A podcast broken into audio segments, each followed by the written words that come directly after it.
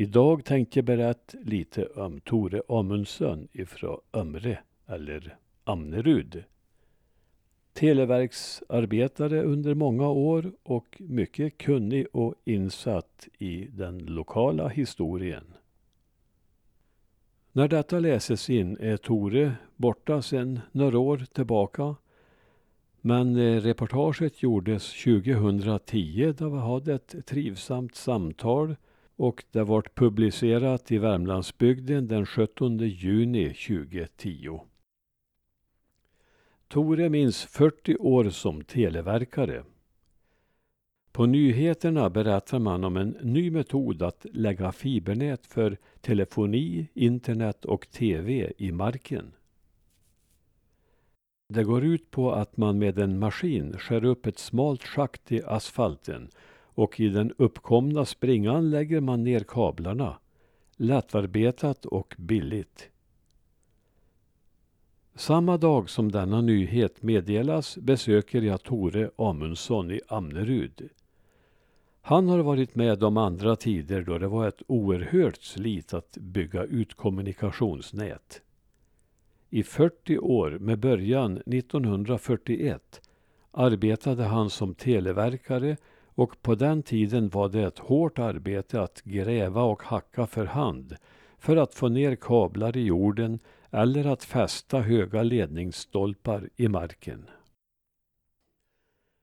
Jag var med och byggde ledningar bland annat från Likenäs till Långsätern och åt andra hållet till Älvkroken. På båda dessa ställen var det skogsstationer och viktigt med telefonförbindelse. Ledningen till Långsätern var mycket besvärlig att bygga. Det var stenigt, det var vinter och det var tjäle i marken så mycket av jobbet fick vänta till sommaren. Men så småningom kom stolparna upp. Att detta var 1956 är Tore helt säker på för han minns en dag när det inte gick att utföra mycket utejobb att man hörde på radion hur Sixten Jernberg vann guld i Cortina. Arbete med att gräva tog den mesta tiden. I samband med kraftverksbygget vid Säljforsen grävde Tore och hans kamrater på östsidan i Höljes. Detta var också ett område där de höll på att gå bet. Under den frusna jordskorpan fanns bara sten. Man provade på alla vis med hackor och spadar och till och med eldade i stolphålet, men ibland hjälpte ingenting.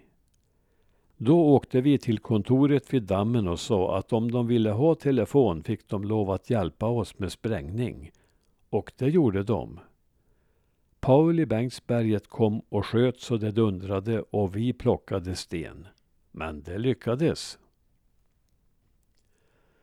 Ett annat hårdarbetat område var Grythyttan, där det var skiffer i jorden. Tung hantering var det också att för hand räta upp stolparna i de grävda hålen. I Filipstad under kriget reste vi upp 12 meters stolpar. Dessa var nyimpregnerade med kreosot och fortfarande blöta och vi var tvungna att slå in dem i omslagspapper för att kunna hantera dem.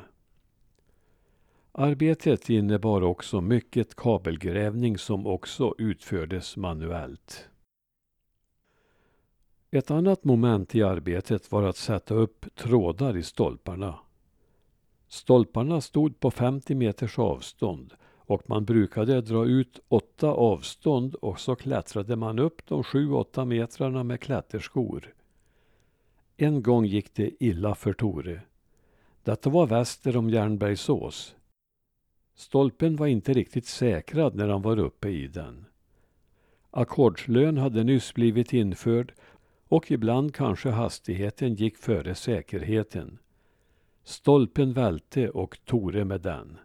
Han föll rakt ner på vägen och slog sig medvetslös. Tore fick vänta tills tillkallad taxi anlände och sedan bar det till lasarettet i Torsby. Där konstaterades brutna revben och förstås hjärnskakning. Men efter en vecka var han uppe igen. Det var den enda allvarliga olyckan under de fyra årtiondena i den tråddragna kommunikationens tjänst. Sedan kom strängare säkerhetsföreskrifter, bland annat säkerhetsbälte vid stolpklättringen. Men här hade inget bälte hjälpt eftersom hela stolpen föll, säger Tore. På det hela taget har Tore trivts med arbetet. Om inte förtjänsten varit hög så har i alla fall arbetet varit varierande. Ingen dag var den andra lik. De sista åren fick han mest ägna sig åt planeringsarbete. Men att han skulle bli telearbetare var inget han hade räknat med. Som de flesta andra unga männen i bygden provade han på jobbet i skogen och en gång var han på väg till Gustavsberg dit många unga Dalbybor åkte på fabriksjobb. Det var kommunordförande Svanhult som organiserade dessa jobbresor. Tore var så beredd att han väntade på bussen men han brydde sig aldrig om att kliva på. Det blev istället så att han följde i faderns fotspår. Denne flyttade 1938 till Filipstad där han fick jobb hos Televerket. Han hjälpte Tore in i yrket och även han hamnade i Filipstad. Där var han från 1941 till 52. Då hade fadern redan flyttat tillbaka sedan några år då Likenäs gjorts till stationeringsort i samband med de planerade kraftverksbyggena. Så var då Tore tillbaka i norra Värmland men arbetet förde honom ofta ut till andra platser i länet och ibland in i Dalsland, Dalarna och Västmanland. När den då 19-årige Tore började i yrket hette arbetsgivaren något så ståtligt som Kungliga Telegrafverket. Vad den heter idag är inte så lätt att veta i dessa bolagsbildningarnas tider. Tore berättar. En dag för inte länge sedan var det några reparatörer som kom hit upp i varsin bil för att utföra ett jobb ihop. Men de var anställda av olika bolag. En kär hobby har Tore alla år haft i fotograferandet. Kameran har varit en ständig följeslagare och han har dokumenterat mycket av arbetet. Och inte bara det, han är också mycket intresserad av lokalhistoria, dessutom kunnig och har ägnat mycket tid åt den hobbyn. Bland annat har han spelat in gamla människors berättelser på band. Han började med trådbandspelare. På senare tid har han också börjat på ett nytt projekt. Han skriver ner sina minnen allt ifrån barndomen och framöver och många prydligt handskrivna sidor har det redan blivit. Och fler lär det bli, för minnet är klart och mycket har han att förtälja om skogsarbete, säterbruk, beredskapsåren, televerksarbete och annat.